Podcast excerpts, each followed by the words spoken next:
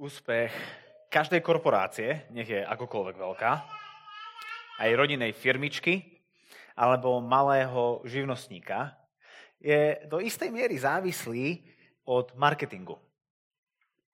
Dobrý marketing dobre predáva.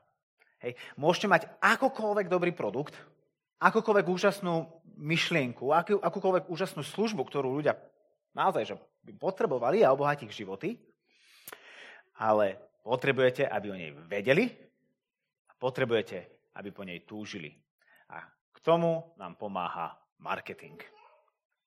Zoberme si napríklad také BMW. Hej, vydajú nový model, tak to, čo oni chcú, je viac ako len to, aby ste vedeli, že vydali nový model a aké má špecifikácie.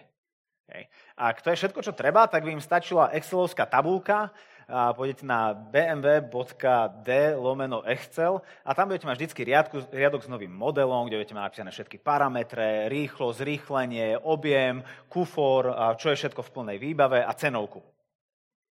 Ale tak sa neuvádza nový model na trh, všakže nie. Tá tabulka niekde existuje, ale, ale uvedenie nového produktu na trh spočíva v obrázkoch a vo videách a v príbehoch, lebo to, o čo im ide, je to, aby v nás vyvolali túžbu po produkte, ktorý predávajú. Aby sme videli, ako ho my vlastne potrebujeme. A ako to, čo máme, nám nestačí. A toto je to, čo nám prinesie do života radosť. Čiže tá najsilnejší, ten najsilnejší nástroj marketingu sú naše vlastné túžby, naše vlastné emócie. A tá najlepšia emócia zo všetkých, ktoré sú dobré pre, pre marketing, čo si myslíte, ktorá je? Čo, ktorá emócia najviac predáva? Strach? Len, no dobre, to bezpečnostné firmy, hej, ale um, no, krása, áno, pre tých, ktorí, ktorí sú umelci, lenže nie tí, ktorí chcú peniaze. Závisť. Ti ponúkajú niečo, čo nemáš a čo niekto iný má. Žiaľ sú to negatívne emócie ako strach, ako závisť, ktoré na oveľa ľahšie hýbu ľuďmi. A to vidíme inak aj v spoločnosti, hej, že je to strach a závisť, ktoré sú schopné rozpohybovať a, celé masy ľudí. A, a krása a radosť a láska. Tak by to malo byť, ale tak to žiaľ nie je. Tak to nie je to, na tomto svete. Hej. A, a, a, a správny marketing trafí klinček po hlavičke vtedy, keď v tej reklame je nejaký herec, nejaký človek, ktorý má tú vec, ktorú ty nemáš a po ktorej túžiš. Že, že, že, že ten produkt a tá služba sa ti spája s konkrétnym človekom, lebo čo vtedy podvedome my robíme, sa začneme s týmto človekom porovnávať. My potrebujeme sa s niekým porovnať. Čiže preto, keď banka a chce, chce robiť reklamu na nižší úrok, nevyhodí akože tabulku alebo nenapíše nižší úrok, nájdete nás na tejto adrese, prídite. Nie, uvidíte tam rodinku, ktorá ťahá za sebou guľu, lebo má vysoký úrok a je zadlžená. A teraz prídu do tejto banky, kde ich privítajú a s úsmevom a kde zrazu bum, guľa odpadne, ešte väčšiu hypotéku dostanú, ešte s nižším úrokom a, a zrazu, zrazu odchádzajú šťastní aj s novým autom a väčším domom. A k čomu nás to vedie? To, že my zrazu sa začneme porovnávať s nimi. Začneme porovnávať svoje percentá na hypotéke s ich percentami. A naše, a náš výraz tváre, keď sa pozrieme do internet bankingu, a ich výraz tváre. A začneme zrazu túžiť po tom, čo oni majú a my nemáme. Alebo keď vidíme auto, ktoré je krajšie, čistejšie, rýchlejšie, výkonnejšie a pozrieme sa na tú elektrickú kolobežku, ktorú máme. Alebo um, pozeráte, aký on, koľko metrov štvorcových oni majú doma. A pozrite sa, koľko metrov štvorcových máme my. Aké oblečenie nosí ona oblečené. Aké oblečenie mám na sebe alebo v šatníku ja. A keď porovnávame svoju čistotu pleti s jej čistotou svoju líniu, alebo svoje kocky s jeho kockami a s jej líniou. Keď porovnávam svoju manželku s jeho manželkou, alebo keď porovnávaš svojho manžela s jeho manželom. A keď... Jej, jej, keď, keď porovnávame svoje deti a ich deti, keď porovnávame ich dovolenku s tou našou dovolenkou, keď porovnávame ich život s našim životom. to predáva. Lenže na to, aby sme poznali závisť, nepotrebujeme reklamy, všakže. Závisť je s nami dávno predtým, ako zliadneme prvú reklamu. V podstate od samého začiatku. A otázka je, že či je závisť s nami alebo v nás. Začína to už v útlom veku, keď si, keď si chlapci závidia, kto má lepšie a rýchlejšie a väčšie a neviem aké autičko. Keď si dievčata porovnávajú bábiky alebo kočáre keď potom vyrastú a ideme na školu a tam si porovnávame oblečenie, kto aké nosí a, a do aké partie človek patrí. A si závidíme. Potom neskôr, keď si mladé nevesty navzájom závidia výzdobu a honosnosť svadby, že stále pamätám z našej svadby, ako sme museli strašne bojovať proti tomu, aby sme nerozmýšľali nad inými, nesnažili sa porovnávať s inými. To je boj. Keď si, keď si muži porovnávajú možno auta, keď si keď si tínedžeri závidia najnovší model smartfónu, keď si gazdiné závidia to, čo dokážu robiť alebo nedokážu robiť v kuchyni, keď rodičia si závidia neprerušený spánok svojich detí v noci, keď a, si závidia to, ako trávime leto, ako trávime dovolenky. Závisť nami dokáže veľmi silno hýbať, aj bez toho, aby sme si to uvedomovali. Spočiatku to môže začať celkom nevinne, ako iba túžba po niečom lepšom, po, po zmene. Ale na tom nie je nič zlé, povieme si. Lenže pod povrchom to môže byť iba obyčajná odveka závisť. A odveka hovorím preto, lebo to je to, čo aj kazateľ Kohelet pred tisícmi rokov videl okolo seba. Tú istú závisť. Keď sa snažil pochopiť a objaviť podstatu a zmysel života, tak zistil, že častokrát je to závisť, naša vzájomná závisť, ktorá robí z celej snahy o plný život márnivú snahu. Tak dnes budeme pokračovať v tomto jeho dobrodružstve po hľadaní zmyslu života, učiť sa, ako mať plný život v prchavom svete. A, a tak dnes budeme v štvrtej kapitole Koheleta, kazateľ. Tak ak máte svoje Biblie, tak si ich môžete a, nalistovať a, a Juraj nás bude ním viesť.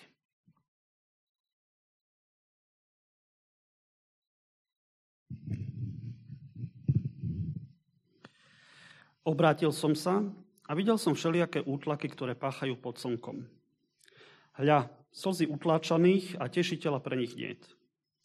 Násilie trpeli z rúk svojich utláčateľov a nik ich nepotešil.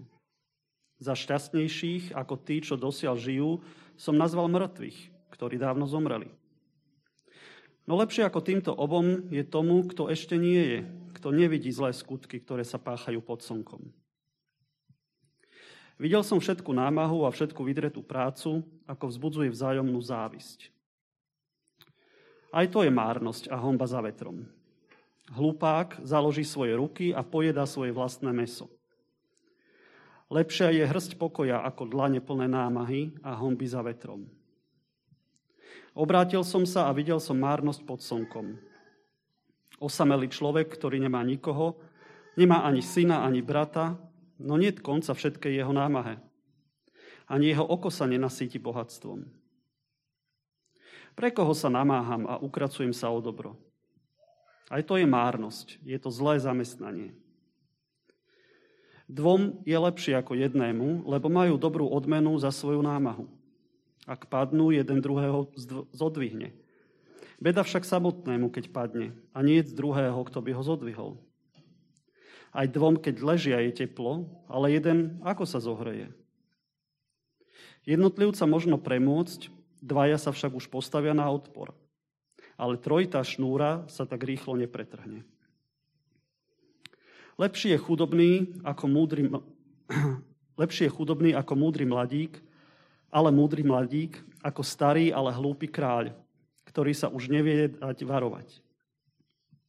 Vyšiel totiž z väzenia, aby bol kráľom, aj keď sa vo svojej krajine narodil chudobný. Videl som všetkých živých, ktorí chodia pod slnkom, spolu s mladíkom, následníkom, ktorý má po ňom nastúpiť. Nebolo konca všetkému ľudu, všetkým tým, čo boli pred nimi, Tí však, čo prídu neskôr, sa z neho nebudú radovať, lebo aj to je márnosť a homba za vetrom.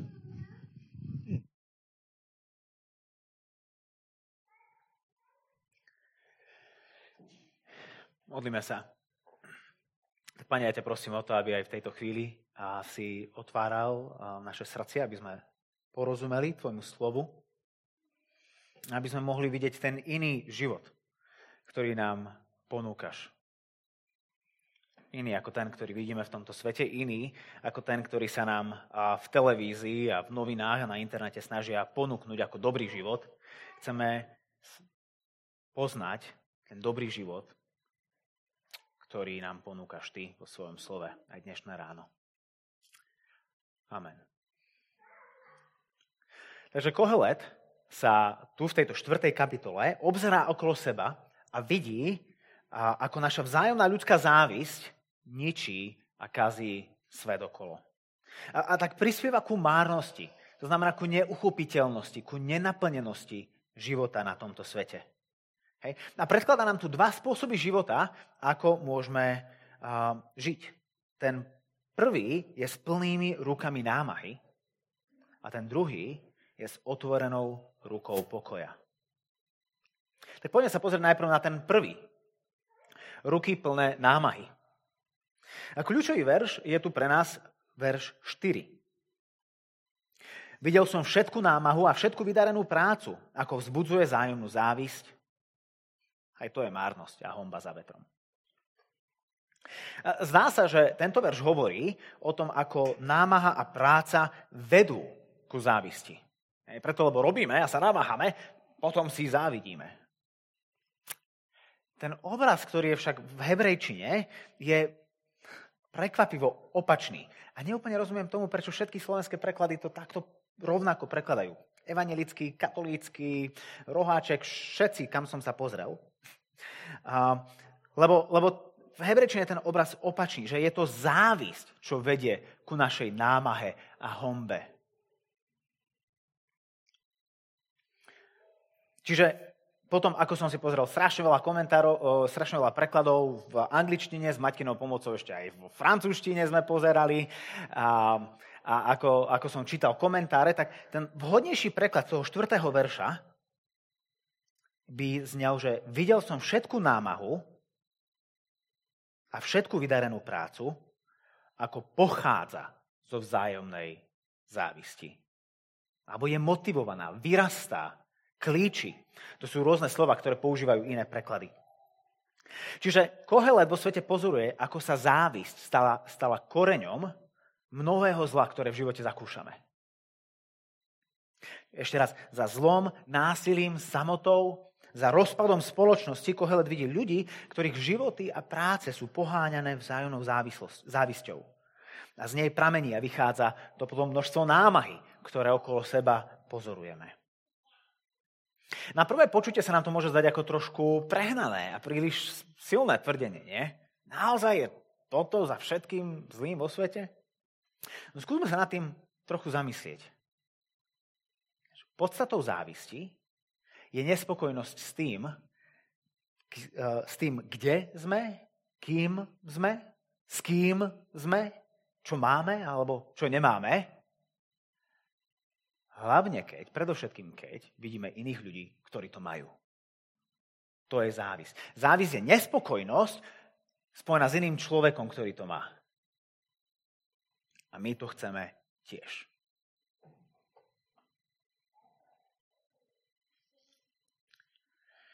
Nie vždy by sme svoje pocity a svoje prežívanie označili ako závisť. Nikto nemá rád závislých ľudí, hej? Konec koncov, mamička ktorá sa chce v noci vyspať, nezavidí inej mamičke, ktorej dieťa prespí celú noc na jednu šupu.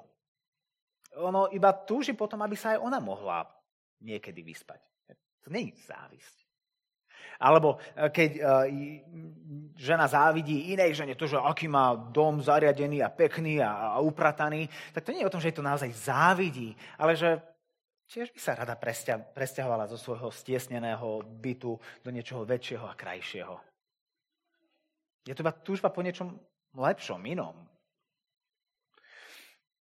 Alebo um, Alebo v práci, keď kolegovi zdvihnú viacej plat, ako, ako zdvihli tebe, tak to nie je, že mu to závidíš. Úplne by si sa uspokojil s tým, keby aj tebe zdvihli a dorovnali plat rovnako ako jemu.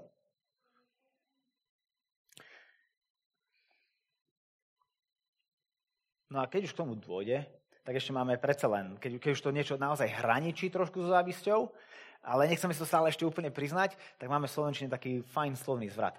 V dobrom ti závidím. Ako keby to sa dalo. Je, že v dobrom ti závidím. Hej. Je zlé túžiť po neprerušenej noci a dobre sa vyspať? Je zlé túžiť po lepšom, väčšom bývaní? Je zlé túžiť po lepšom finančnom ohodnotení? Jasné, že nie. Lenže tá čiara, ktorá v našom srdci oddeluje túžbu od závisti, je častokrát veľmi tenulinká. A na rozdiel od Koheleta, ktorý je neúprosný v hľadaní života, hľadaní zmyslu života, my nemáme až takú vysokú mieru úprimnosti sami voči sebe. Tak poviem, že my nezávidíme, my iba chceme, aby nám bolo lepšie. A všetkým by sme to dopriali. V prvom rade ale nám. Potom môžu veď aj iní. No a Kohelet hovorí, že táto naša nespokojnosť s našim životom, hlavne keď ho porovnávame so životmi iných ľudí, prispieva ku zlu medzi nami. A dáva tri príklady, na ktorých nám ukazuje deštruktívnosť závisti. Vo veršoch 1 a 3 až 3 hovorí o ľuďoch, na ktorých tvárach vidí slzy. Vidí ľudí, ktorí sú ubití životom, ktorí trpia násilie. A, a vo svete pod slnkom Kohelet vidí iba zlé skutky. A čo je najhoršie? Pre týchto utrápených nie je potešenia. Nemá ich kto potešiť. A ako by aj niekto mohol ich potešiť, keď nikto na svete nie je spokojný? Oh, je ti zlé? O tom je ľúto. Ale mne tiež inak nie je dobre. Tak najprv sa potrebujem postarať o seba a, a potom prídem a pomôžem aj tebe. Len častokrát ten človek nikdy nepríde. Lebo nikdy nebude mať dosť.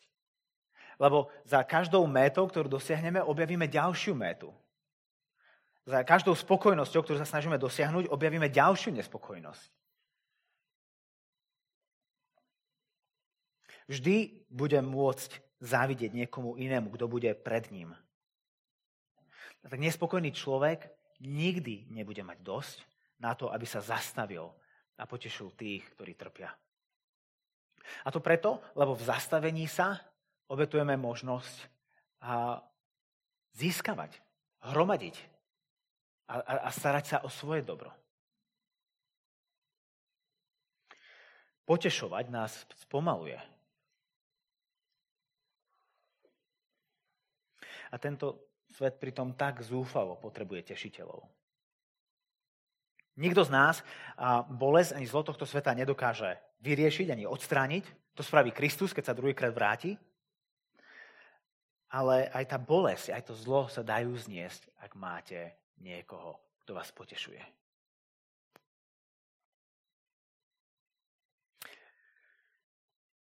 Ak ste vo, vo svojom živote niekedy prechádzali niečím ťažkým a boľavým, tak to, čo ste pravdepodobne v tej chvíli potrebovali, nebol nejaký problém solver, ktorý príde a povie vám, čo máte teraz robiť a ako sa z tohto vylížete a že však neboj bude veď dobre a toto a tamto. Problém solverov je na tomto svete dosť. To, čo ste v tej chvíli pravdepodobne najviac potrebovali a ak ste takého človeka mali, tak vám najviac poslúžil, bol tešiteľ. Človek, ktorý vás prišiel potešovať ktorý vstúpil, ktorý sa zastavil vo svojom živote a ktorý vstúpil do vášho života, do vašej bolesti, ktorý ktorý porozumel tomu, čím prechádzate. Pre ktorého ste neboli iba zastávkou v zozname veci, ale ktorý bol potešiteľ, tešiteľ. Lebo to najhoršie trápenie je trápenie v samote. To je najhoršia bolesť. Tie najhorkejšie slzy sú tie, ktoré sú v samote, ktoré plačeme sami a o ktorých nikto nevie. Vo svete, ktorý je postavený na väčšnej nespokojnosti a závisti, sú tešiteľia vzácni. A pritom ich potrebujeme ako soľ. A toto celé vedie ku samote, o ktorej potom Kohelet hovorí v 7. až 8. verši.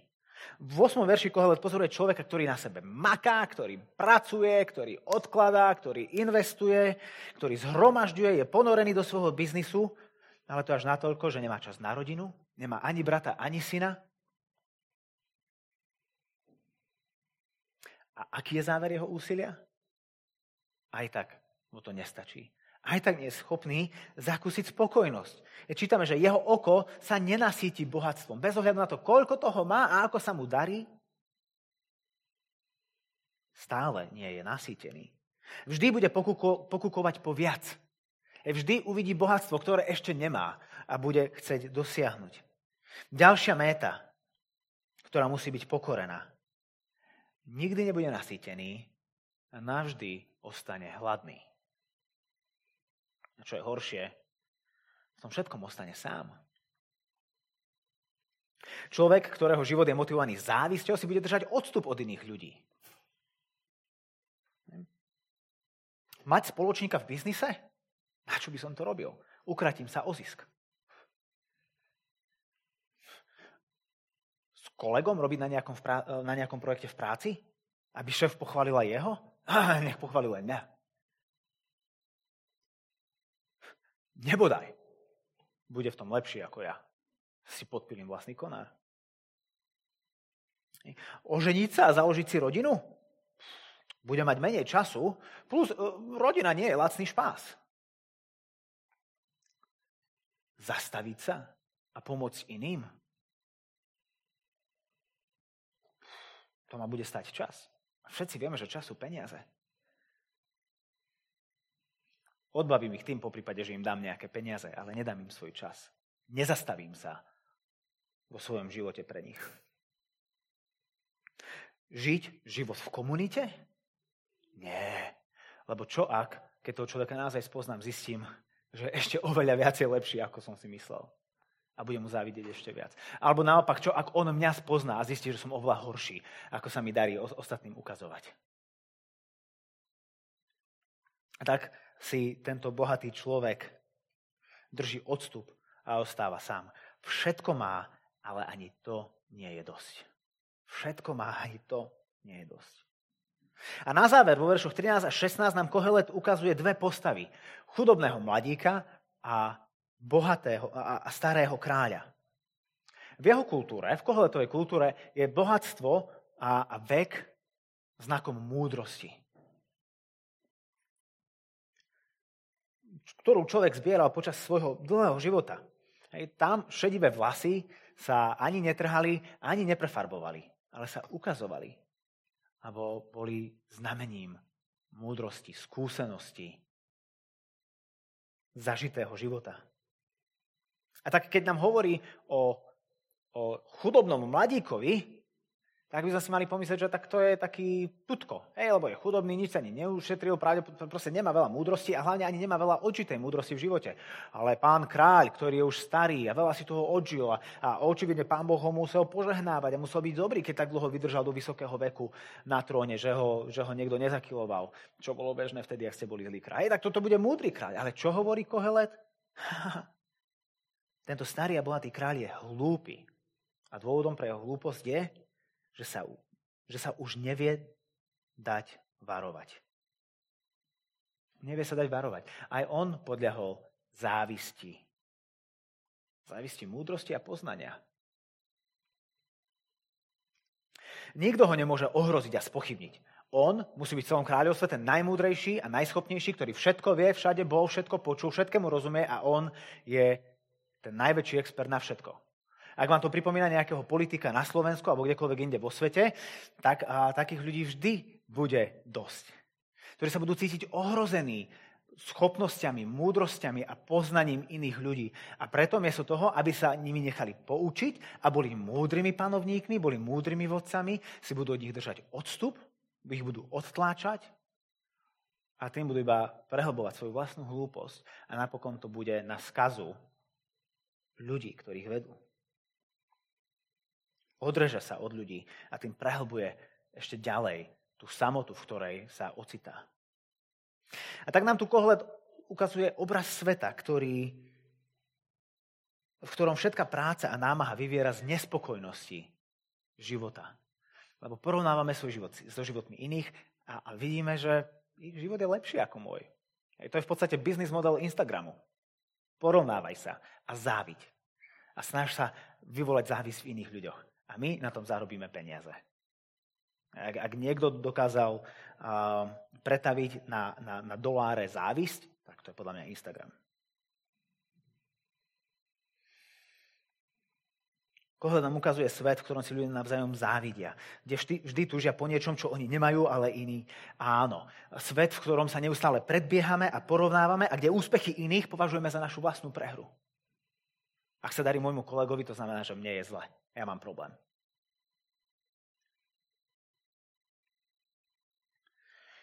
Tam budú osamelým ľuďom potvári len tie slzy. A nebude tých, ktorí by ich potešili. Nebude tých, ktorí by im zotreli slzy z tváre. Je to svet, ktorý je, v ktorom plný život je len márnosťou, hevel, márnosť, ilúziou a dymom, ktorý uniká snahe ho uchopiť. Je to ten dokonalý obraz nenaplneného života alebo nenaplniteľného života v prchavom svete. Aká je alternatíva? Odpoveď nám Kohelet dáva vo verši 6. Lepšie je hrsť pokoja ako dlane plné námahy a homby za vetrom. Snaha naplniť svoj život prácou a námahou, ktoré sú motivované závisťou, je márnosť a homba za vetrom. Vede len ku plným rukám námahy. Lepšou cestou je jedna hrsť pokoja. A to je tá druhá vízia pre život na tomto svete. Život s otvorenou rukou pokoja. Ľudia, ktorí žijú plný život na tomto svete, sú ľudia, ktorí získali pokoj. Lebo nie je pokoj naozaj to, čo stojí za našou závisťou? Že, že keď ľuďom závidíme to, čo majú, tak v skutočnosti im závidíme ten pokoj, ktorý oni dosiahli. Nikomu nezavidíme to, že má väčší, väčšiu hypotéku, nikomu nezavidíme to, že má ťažší život, nikomu nezavidíme to, že im je horšie. Závidíme im tú ilúziu pokoja, keď vidíme tú fotku na Instagrame, ako ľudia sedia za stolom, alebo ako sú na pláži, ako proste sú na prechádzke a máme pocit, že to je pokoj. Hej, nikto si nefotí najhoršie chvíle svojho dňa na Instagram. Tie najpokojnejšie, alebo tie, ktoré majú aspoň sa aspoň podobajú nejakému pokoju. A, a to je v skutočnosti to, po čom túžime. Aby sa moje dieťa v noci vyspalo, aby som mohol mať pokoj. Keby mi, keby mi trochu zvýšili plat v práci, by som si mohol doprieť viacej pokoja. Mohol by som možno menej robiť, možno by som mohol ísť na dlhšiu dovolenku, alebo by sme mohli ísť vôbec na dovolenku. Ak by som mal nápomocnejšieho partnera doma, tak by som mal viac pokoja. Lenže takto pokoj nikto nenájde. Práve naopak. Závisť pokoj kradne. Ak závisť niečo robí, tak ten pokoj kradne. Kde teda vziať pokoj? V predchádzajúcej kapitole Hej. Ke, keď sa iba pozrieme o kapitolu dozadu, do, do, do 3. kapitoly, minulú nedelu sme rozprávali o tom, ako náš život je obmedzený na také dve koordináty času, na čas a priestor, dve koordináty života, na čas a priestor. A ako Boh je ten, ktorý riadi aj náš čas, aj priestor, v ktorom existujeme. A že tento Boh je našim dobrým a mocným nebeským Otcom. A tak sme v jeho starostlivosti. On, on akoby usmerňoval a viedol tú rieku nášho života, ktorou, a ktorou sa nesieme. Hej, nečítajme štvrtú kapitolu, ako keby tretia kapitola neexistovala. Ako keby nás už niečo Kohelet nenaučil. Ale berme to, čo nás učí a, a pokračujme ďalej. Čiže ak, ak máme pokoj od Boha, ak máme pokoj s Bohom, tak len vtedy máme silu vystúpiť z honby a kolotoča tohto sveta. Ak Boh je ten jediný, ktorý nás dokáže nasýtiť, a nie bohatstvo, nie úspech, ak, ak všetko dobré je v skutočnosti darom z jeho ruky, tak potom môžem otvoriť svojom, svojim, svoje krčom zovreté ruky, ktorých sa snažím držať svoj život a ktoré skutočnosti sú iba plné námahy, A nechám Boha, aby mi do dlane vložil svoj pokoj. Žijem život s otvorenou rukou. Lenže všimnite si, že Kohelet hovorí iba o jednej ruke, v ktorej, v ktorej hrsti má pokoj. Druhá ruka človeka, ktorý má od Boha pokoj, ostáva prázdna. Alebo možno je lepšie povedané, ostáva voľná. Voľná preto, aby mohla byť otvorená pre druhých. Aby sa tento človek mohol stať tešiteľom. Lebo ten, ktorý napriek bolesti a slz života zakúsil Boží pokoj, tak on prijal Bože potešenie. A teraz on sám môže byť vo svete Božím nástrojom potešenia pre tých, ktorí zažívajú trápenie. Ako aj Apoštol Pavol hovorí o Bohu v, liste, v druhom liste Korintianom, hneď na začiatku, v štvrtom verši, hovorí, že hovorí o Bohu, ktorý nás potešuje v každom našom súžení. Prečo? Aby nám bolo fajn? Aby sme aj my mohli potešovať tých, ktorí sú v akomkoľvek súžení. A čím? S tým, že ich potľapkáme po pleci a povieme, že bude dobré, aj to prejde? A to útechou, ktorou aj nás Boh potešil. Boh nás potešuje v našich trápeniach a prináša pokoj do nášho utrapeného života, preto aby sme my mohli brať jeho pokoj a ho prinášať ďalším ľuďom, ktorí nepoznajú Boží pokoj a ktorí poznajú iba trápenie tohto života. Lebo takýmto spôsobom nedokáže nikto na tomto svete potešiť. Na tomto svete sa dá potešiť len z časti. Vieme s ľuďmi súcitiť, vie nám ich byť ľúto. A môžeme mať pocit viny alebo dokonca pocit ľútosti a súcitu. Hej, chceme im nejako pomôcť, ale väčšinou sa to robí z externej pozície, robí sa to zvonku. No Boh nás na Kristov spôsob volá k niečomu oveľa väčšiemu a hĺbšiemu. Niečo, čo by sme mohli nazvať inkarnačné potešovanie. Inkarnačné potešovanie. Vtelené potešovanie. Nebyť motivovaný pocitom ľútosti a súcitu a viny,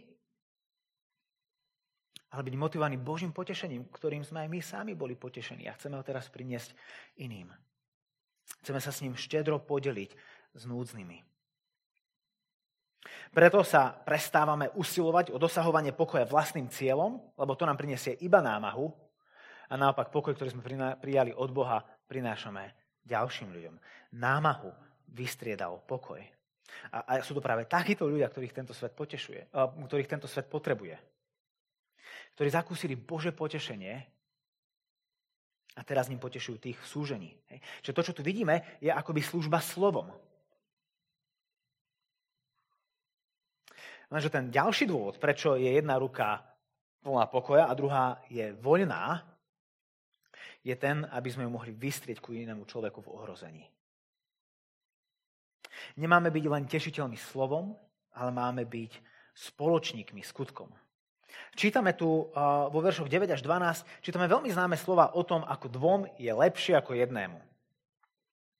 Dvom je lepšie ako jednému, lebo majú dobrú odmenu za svoju námahu. Ak padnú, jeden druhého zodvihne. Beda však samotnému, keď padne, a nie druhého, kto by ho zodvihol. Aj dvom, keď ležia, je teplo, ale jeden sa ako zohreje. Jednotlivca možno premôcť, dvaja sa však už postavia na odpor, ale trojitá šnúra sa tak rýchlo nepretrhne. Ono, často sa tieto verše používajú v kontexte manžel, manželstva a častokrát zaznejú na svadbách ako, ako kázňový text. A to je taká škoda. Lebo oni vôbec nehovoria o manželstve. A potom máte problém s tým tretím človekom v poslednom verši.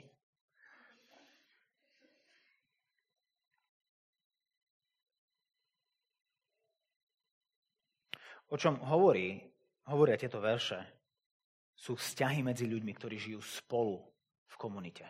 Ktorí spolu žijú, alebo ktorí spolu napredujú vo svojich životoch. Keď jeden padne, má ho kto zodvihnúť. Keď jeden trpí núdzu, má ho kto prikryť. Keď je jeden, keď je jeden človek v ohrození, má sa, kto neho, má sa kto za neho postaviť. A to je úloha komunity. A tie manželské kázne na, na tento text úplne pokrivujú naše porozumenie týchto slov. Lebo všimnime si, že čo hovorí Kohle v tom 12. verši. Hej? Hovorí, že dvaja sú lepší ako jeden. Ale potom hovorí, že ale viete, čo je ešte lepšie? Traja. A podľa mňa sme mohli pokračovať A viete, čo je ešte lepšie? Štyria. A viete, čo je ešte lepšejšie? Piati. A tak ďalej. A tak ďalej. Život v takomto blízkom a úzkom spoločenstve nie je vyhradený len pre manželstvo, ale pre všetkých. Či už si single alebo vo vzťahu. A ten skutočný benefit je v tom, že takýto blízky a dôverný vzťah môže zažívať nielen s jedným človekom, ale s viacerými ľuďmi. Církev má byť spoločenstvom, ktoré je plné takýchto spoločníkov do života. A v týchto dvoch príkladoch, ktoré nám Kohelet ukazuje, v tešiteľoch slovom a spoločníkoch v skutkoch, vidíme v podstate vyobrazenie Ježišovho prikázania miluj svojho blížneho. Zastav sa. Slovom aj skutkom. Podiel sa s ním o Bože potešenie a podaj mu pomocnú ruku. A spolu, spolu si pomáhajme žiť plný život v tomto prchavom svete. Lebo to je to, čo sa nás tu Kohelet snaží v tejto štvrtej kapitole naučiť. To je to, čo objavil, že skutočný a plný život zakúsime na tomto svete nie vtedy, keď sa za ním budeme náhliť, keď budeme na ňom makať tvrdšie a dlhšie, keď si budeme názvom závidieť, čo nemáme, ale keď sa zastavíme, aby sme žili spolu v komunite. Aby sme potešovali a boli potešení. Aby sme ponúkali pomocnú ruku a príjmali pomocnú ruku. Komunita, ktorá je charakteristická nezávisťou, ale štedrosťou.